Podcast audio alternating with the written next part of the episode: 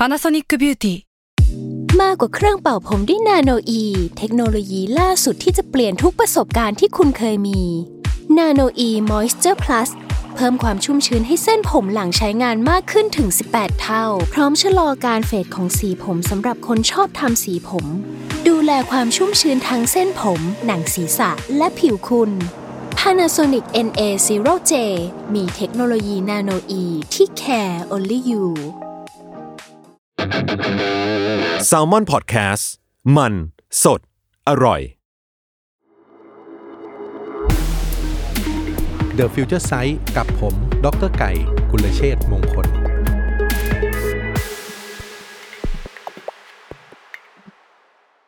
สวัสดีครับ คุณผู้ฟังทุกท่านครับ ขอต้อนรับกลับเข้าสู่รายการ The Future Sight กับผมนะครับ พี่ไก่ ดรกุลเชษมงคลนะครับ วันนี้เนี่ยผมอยากจะมาชวนทุกคนคุยเรื่องความฝันกันครับ เคยคิดไหมฮะว่าทำไมบางครั้งเราก็ฝันร้าย บางครั้งเราก็ฝันดี บางครั้งเราก็ฝันไม่เป็นเรื่องเป็นราวนะครับ ตื่นมาก็งงงๆจำความฝันตัวเองก็ไม่ได้อะไรอย่างเงี้ยนะครับ คงเคยสงสัยกันนะครับ ว่าความฝันมันเกิดขึ้นมาได้อย่างไรนะครับ วันนี้เราจะมาคุยเรื่องนี้กันนะครับ ในทางวิทยาศาสตร์เนี่ยต้องบอกก่อนว่าความฝันเนี่ยเกิดจากการที่สมองส่วนต่างๆเนี่ยถูกกระตุ้นนะครับ ให้ส่ง ผ่านชุดความจำเข้ามาในหัวในขณะที่เรากำลังหลับอยู่ บ่อยครั้งที่ความฝันของเราเนี่ยเอ่อในขณะหลับเนี่ยมันเกิดขึ้นแล้วก็ถูกผสมผสานปรุงแต่งตามประสบการณ์หรือเรื่องราวที่เราพบและเจอนะครับ ปัจจุบันนี้ต้องบอกว่า นักวิทยาศาสตร์ นักวิจัยเนี่ยได้ให้ความสำคัญเกี่ยวกับการศึกษาเรื่องความฝันเป็นอย่างมากนะครับ แม้ว่าจะมีบางอย่างที่เขาไม่เข้าใจ แต่ก็มีหลายอย่างที่เขาค้นพบ ยกตัวอย่างนะครับ สิ่งที่นักวิทยาศาสตร์ค้นพบ แล้วก็น่าสนใจมาก เช่น เรื่องแรกเลยคือ ในหนึ่งคืนเนี่ยทุกท่านเชื่อไหมฮะว่า คนเราเนี่ยจะฝันประมาณ 4-6 เรื่อง แล้วก็ในแต่ละเรื่องเนี่ยจะมีความยาวประมาณ 5-20 นาที แต่ในบางกรณีก็มีบ้างเหมือนกันนะครับ ที่เราฝันยาวถึง 1 ชั่วโมง แต่ก็อาจจะมีน้อย ในขณะที่เราฝันแต่ละเรื่องแล้วจบลงเนี่ยเรามักจะลืมความฝันไปเลยในทันที 50% แล้วก็อีก 10 นาทีต่อมาเราก็ลืมไปอีกนะครับ สุดท้ายพอเราตื่นมาเนี่ยโดยปกติจากงานวิจัยบอกว่าเราจะจำความฝันได้เพียงแค่ 5%เท่านั้นนะครับ อันนี้คือสิ่งที่นักวิทยาศาสตร์ค้นพบเป็นเรื่องแรกเลยที่น่าสนใจ เรื่องต่อมาคือเรื่องสีของความฝันครับ มีใครเคยคิดไหมครับว่า ความฝันของเราเนี่ยมันมีสีหรือมันเป็นขาวดำคนส่วนใหญ่ไม่ค่อยคิดนะ ก็แล้วแต่ว่าว่าคนมองเห็นเป็นยังไง เรื่องนี้มีการถกเถียงกันอยู่ พอสมควร นะครับ บางคนบอกเป็นภาพสี บางคนบอกเป็นภาพขาวดำแต่เขามีงานวิจัยครับที่เป็นทางการเลยจากเว็บไซต์ newscientist.com บอกว่าจริง ๆ แล้วเนี่ยคนเราเนี่ยมันฝันได้ทั้งเป็นทั้งสีแล้วก็ขาวดำแหละ มันขึ้นอยู่กับประสบการณ์ในชีวิตที่ผ่านมา ถ้าอายุมากหน่อย แล้วก็มีความคุ้นชินกับยุคที่ทีวีและสื่อต่างๆ เป็นขาวดำหมายถึงคนที่อายุมากๆเลยนะฮะโอกาสที่จะฝันเป็นขาวดำก็มีนะฮะ แต่ถ้าคนปัจจุบันเป็นเด็กรุ่นใหม่ๆเนี่ยคือเกิดมาได้รับสื่อต่างๆ ที่มันมีสีสันสดใส เด็กๆ พวกนี้ก็จะฝันเป็นเป็นสี เพราะฉะนั้นเนี่ยเราพิจารณาจากตัวเราเองก็ได้ ถ้าเราฝันเป็นสีเนี่ยแปลว่าเรายังเป็นเด็กยุคใหม่อยู่ แต่ถ้าเราเริ่มฝันมีขาวดำบ้างเนี่ยแปลว่าเราอายุมากแล้วนะครับ เรื่องต่อมาที่นักวิทยาศาสตร์ค้นพบและน่าสนใจก็คือ มนุษย์เนี่ยมีแนวโน้มที่จะฝันเรื่องที่เป็นเนกาทีฟหรือเชิงลบมากกว่าเชิงบวก จริงไหมฮะ เราลองคิดดูว่าเออเราฝันร้ายมากกว่าฝันดีไหมผมว่าเรื่องนี้จริงเลยนะ เพราะว่าการฝันด้วยเชิงลบเนี่ยมันจะประกอบไปด้วยความรู้สึกต่างๆ เช่น ความกลัว ความโกรธ ความกังวล ซึ่งมันเป็นเรื่องที่เราประสบพบเจอในชีวิตประจำวันทั้งนั้นเลยนะครับ เพราะฉะนั้นเนี่ยนักวิทยาศาสตร์ก็เลยค้นพบว่าเราฝันเรื่องลบมากกว่าเรื่องบวกนะครับ เรื่องต่อมาครับ ท่านคิดไหมว่าเราเนี่ยฝันต่อวันต่อเดือนต่อปีคือเท่าไหร่อ่ามีนักวิทยาศาสตร์เขามีการเก็บข้อมูลด้วยนะฮะว่าปกติแล้วเนี่ยที่เรานอนกันทุกวันเนี่ยเราเนี่ยจะฝัน 40ถึง50นาทีต่อคืนทุกวันครับ เพียงแต่บางครั้งเราก็ไม่รู้ตัว หรืออย่างที่ผมบอกไปตอนต้นว่าบางทีเราจำได้แค่ห้าเปอร์เซ็นที่เหลือเราจำไม่ได้ไงแต่จริง ๆ เราฝันยาวมากทุกวันนะครับสี่สิบถึงห้าสิบนาที ดังนั้นเนี่ยในหนึ่งปีเนี่ย เราจะอยู่ในโลกความฝันเนี่ยประมาณ 300 ชั่วโมงเลย หรือพูดกันง่ายๆก็คือ ถ้าฝันต่อเนื่องกันก็คือ 12-13 วันกันเลยนะครับ ต่อปี เรื่องต่อมาที่นักวิทยาศาสตร์ค้นพบครับ ในชีวิตเราเนี่ยเจอคนมาเยอะมากแต่เราจำไม่ได้ แต่มันมีหลายครั้งที่มันมาอยู่ในความฝันเรา และอยู่ดีๆเราก็ฝันถึงไอ้คนคนนั้นน่ะแล้วเราตื่นมาเราก็ยังงงเลยว่าเราไม่รู้จักมันน่ะนะครับก็เป็นไปได้ เพราะว่าเราเคยเจอเขามาแล้ว แล้วมันก็ฝังอยู่ในความทรงจำเราอะก็เป็นไปได้ดังนั้นเนี่ย ถ้าใครฝันแล้วมีคนแปลกหน้าเข้ามาก็ไม่ต้องแปลกใจมันก็อาจจะเป็นอาจจะเป็นคนหนึ่งที่เราเคยเจอมาแล้วในอดีตนะครับ ข้อต่อมาน่าสนใจเหมือนกันว่า นักวิทยาศาสตร์พบว่าจริง ๆ เนี่ยเราสามารถรู้ตัวนะครับ ว่าเรากำลังฝันอยู่ได้ ฟังเรื่องนี้ดูเป็นเรื่องเพ้อเหน่อยนะครับ ว่าเฮ้ยเราจะรู้ตัวได้ไงว่าเรากำลังฝันอยู่ แต่ในทางวิทยาศาสตร์เขามีการทดลองกันเลยว่าทำได้จริง แล้วเรื่องนี้ภาษาอังกฤษเขาเรียกว่า lucid dreaming แปลเป็นไทยว่าการตระหนักรู้ว่าตนเองกำลังฝันเอาฟังดูแล้วมันเวอร์วังไปกันใหญ่ เดี๋ยวขยายความอย่างนี้ครับ lucid dreaming เนี่ยมันแปลอย่างนี้ฮะ lucid แปลว่าสว่างหรือชัดเจน หรือความกระจ่าง dream ก็แปลว่าความฝันถูกไหมฮะสองคำนี้รวมกันมันแปลว่า ความฝันที่กระจ่างแจ้งชัดเจนนะครับ หรือสภาวะที่มนุษย์เนี่ยสามารถรู้สึกตัว และตระหนักได้ว่าตนเองอยู่ในความฝันอ่าเพราะฉะนั้นเนี่ยวันนี้เรื่องที่ผมมาชวนคุยเนี่ยมันเรื่องเกี่ยวกับความฝันแล้วก็เกี่ยวกับ จะบอกว่าเป็นเทรนด์ก็ไม่เชิง แต่มันเป็นแนวโน้มตัวหนึ่งที่มันเริ่มก่อตัวขึ้นนะครับอาจจะเป็นวิกซิกแนลอ่อนๆที่มันเกิดขึ้น แต่ก็มีแนวโน้มนะครับว่าในวันหน้าเนี่ยมันจะพัฒนาก่อตัวขึ้นเมื่อเทคโนโลยีมันพัฒนาไปเรื่อยๆนะครับเรื่องที่ผมอยากจะเล่า วันนี้ที่เป็นเรื่องความฝันต่อเนื่องกันไปเลยก็คือเรื่อง dreamscaping ครับคำว่า dreamscaping เนี่ยมันหมายถึงว่าเรื่องการจัดการหรือควบคุมความฝัน เพราะอย่างที่เมื่อกี้ผมบอกไปแล้วว่า มนุษย์เนี่ยสามารถควบคุมความฝันตัวเองได้ หรือรู้สึกตัวว่าฝันอยู่ได้นะครับ เพียงแต่เราไม่รู้เท่านั้นเองว่าเราจะทำแบบนั้นได้ยังไงนะครับ เพราะฉะนั้นผมจะมาเล่าต่อว่านักวิทยาศาสตร์เนี่ยเขาก็เลยบอกว่าจริง ๆ แล้วเนี่ย การพยายามเข้าสู่ภาวะที่เรียกว่า lucid dreaming หรือรู้ตัวเวลาฝันเนี่ยมันทำได้นะครับ มันสามารถฝึกฝนได้ เราลองมาดูวิธีที่นักวิทยาศาสตร์แนะนำนะว่าฝึกฝนยังไง ข้อแรกเลย ในระหว่างวันเนี่ยนักวิทยาศาสตร์บอกว่าให้เราพยายามถามตัวเองอยู่เสมอว่า เอ๊ะ ตอนนี้เราฝันอยู่หรือเปล่านะ นี่มันชีวิตจริงหรือเปล่าหรือเราฝันไปนะครับ ซึ่งการถามตัวเองอยู่เรื่อย ๆ อย่างเงี้ย มันจะทำให้เราเกิดความคุ้นชิน และความคุ้นชินเนี่ยแหละ มันจะทำให้วันหนึ่งเมื่อเราอยู่ในความฝันเราจะสามารถถามตัวเองได้ว่า เอ๊ะนี่เราฝันไปหรือเปล่านะฮะข้อ 2 ครับ ลองปิดริมฝีปาก แล้วหายใจผ่านริมฝีปากนั้นทำได้ไหมคนเราปิดริมฝีปาก แล้วหายใจผ่านริมฝีปากทำไม่ได้หรอกครับ ชีวิตจริงเราไม่สามารถทำได้ ถูกไหมฮะแต่ในความฝันทำได้ เพราะฉะนั้นอันนี้เป็นวิธีการเช็คว่าเรากำลังอยู่ในชีวิตจริง หรืออยู่ในความฝันเลย เพราะฉะนั้นเอาทีนะ ถ้าสมมุติว่าชีวิตจริงปิดปาก แล้วหายใจผ่านปากที่ปิดอยู่ทำไม่ได้ แต่ในความฝันทำได้นะครับ ข้อ 3 ครับ ตั้งมั่นและบอกตัวเองตลอดเวลาว่า ฝันรอบหน้าเราจะรู้สึกตัว บอกตัวเองไปเรื่อยๆกระตุ้นตัวเองไปเรื่อยๆ แล้วมันจะทำได้จริงๆนี่นักวิทยาศาสตร์บอกมานะ ผมไม่ได้เคลมนะ โอเค แล้วก็ข้อ 4 ครับ ให้ลองตั้งนาฬิกาปลุกเนี่ยเช้ากว่าเวลาที่เราตื่น เป็นปกติ พูดง่ายๆ คือตั้งปลุกก่อนเวลานะครับ เพราะว่าช่วงเวลาที่นาฬิกามันตั้งปลุกก่อนเวลาเนี่ยพอเราตื่นแล้วเนี่ยบางทีเราอยากจะนอนต่อ พอเราพยายามนอนต่อ คนเราเมื่อกำลังฝันอยู่ มันก็พยายามจะกลับไปฝันเรื่องเดิมซ้ำๆบางคนทำได้ครับ พอเรากลับไปนอนต่อปุ๊บแล้วฝันให้มันต่อเนื่องได้เนี่ยมันจะทำให้เราตระหนักความฝันนั้นได้ เคยไหมผมว่าผมก็เคยนะในชีวิตเนี่ยยกตัวอย่างอย่างเช่น สมมุติผมฝันเรื่องหนึ่งนะเพลินๆมันๆอยู่แล้วผมปวดปวดปัสสาวะนะปวดฉี่อยากเข้าห้องน้พอไปเข้าห้องน้ำปุ๊บกลับมาปุ๊บ feeling มันยังอยู่พยายามฝันต่อเรื่องเดิม แล้วก็หลับไปเอ้ยมันฝันต่อเนื่องได้นะ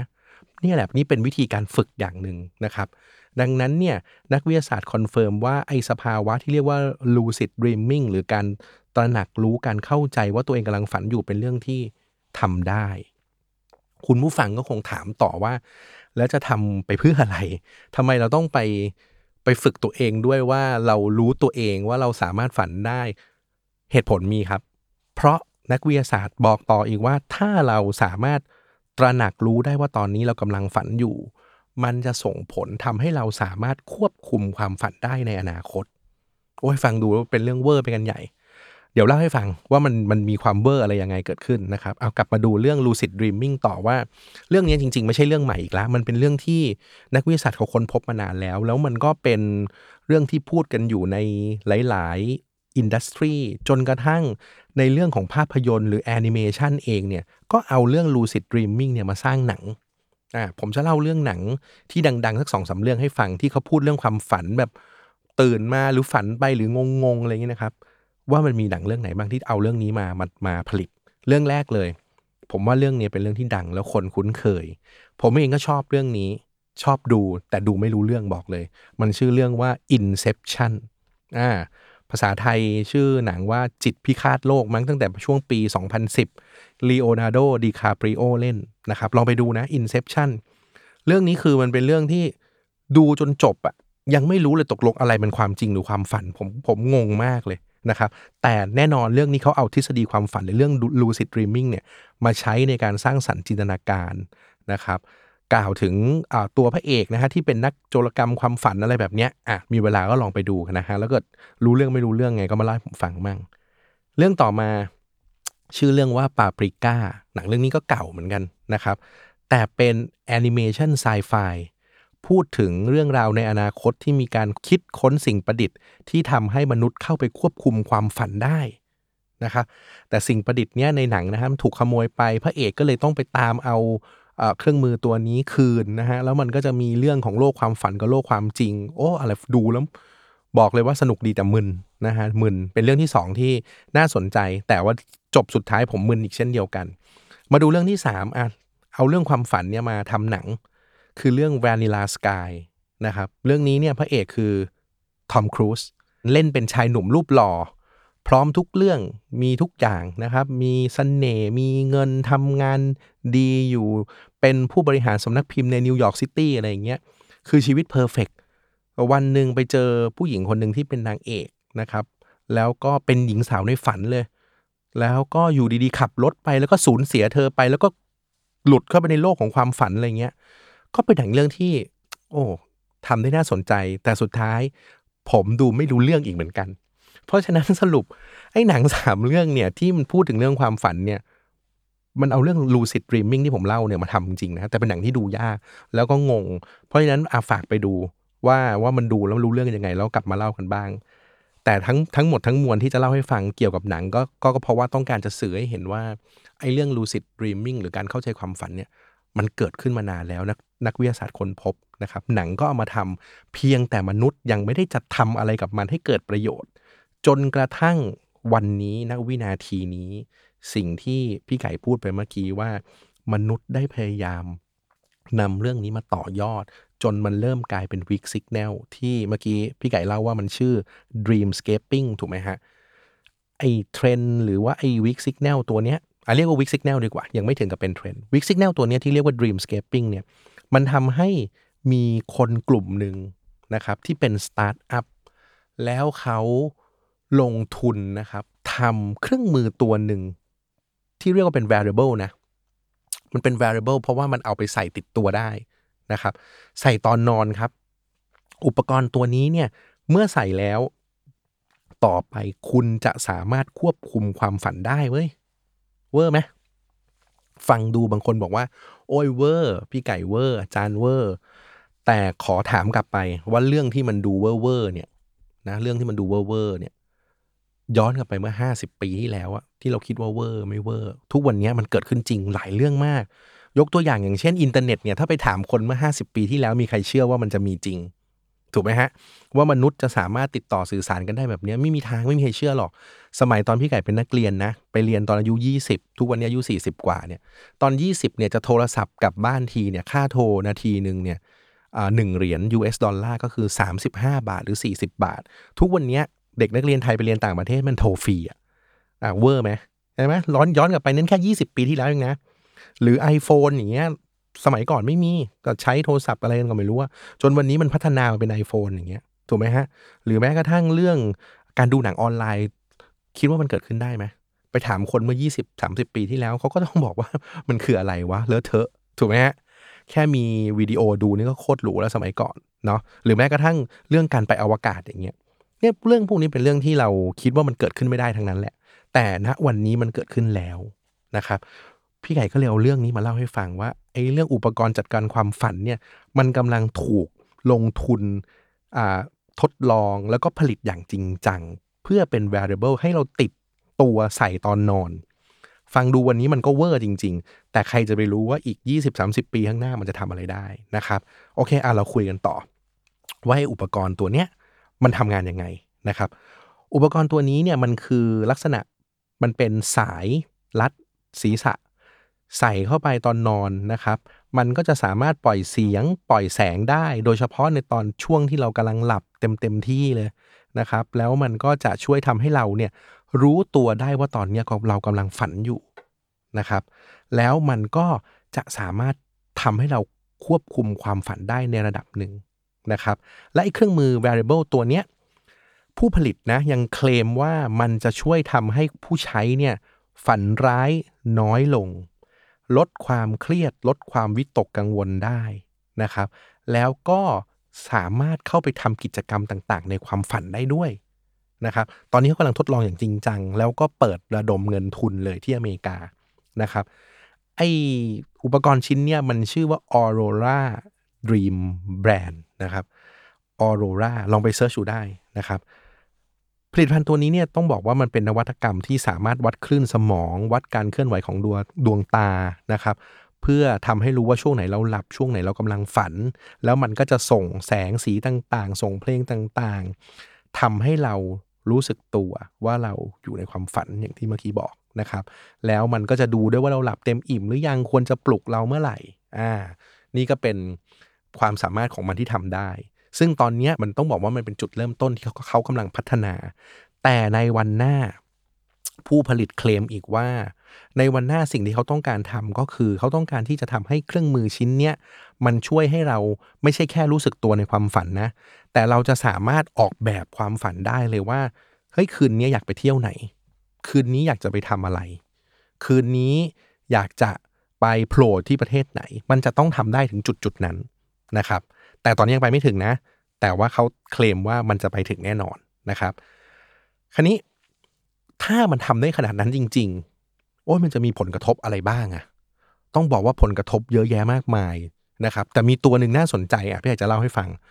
ตัวผลกระทบตัวหนึ่งที่รุนแรงและร้ายกาจมาก แล้วก็มีบริษัทยักษ์ใหญ่เนี่ยไปให้เงินสนับสนุนไอ้สตาร์ทอัพตัวเนี้ยที่จะผลิตไอ้ variable ตัวเนี้ยที่จัดการความฝันเนี่ยนะ เพราะเขาต้องการที่จะสร้าง สิ่งสิ่งหนึ่งขึ้นมาเรียกว่า social dreaming อ่า social dreaming มันคืออะไร social dreaming มันหมายถึงต่อไปเนี่ยเวลาเราฝันเนี่ย เราจะไม่ต้องฝันคนเดียวแล้วนะครับ แต่เราสามารถฝันเป็นหมู่คณะ แล้ว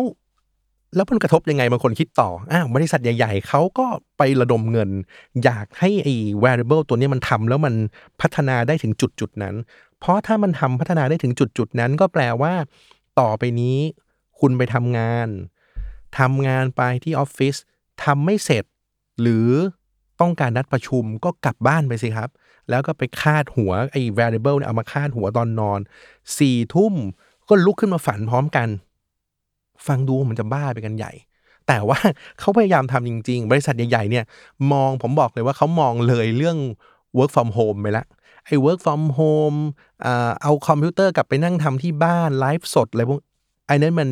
baby ทุกวันนี้ใครๆก็ทำถูกไหมฮะ แต่บริษัทที่เป็นพวก tech company แล้วก็ต้องการที่จะเป็นผู้นำนะฮะในอเมริกาเนี่ยมันลงทุนขนาดนี้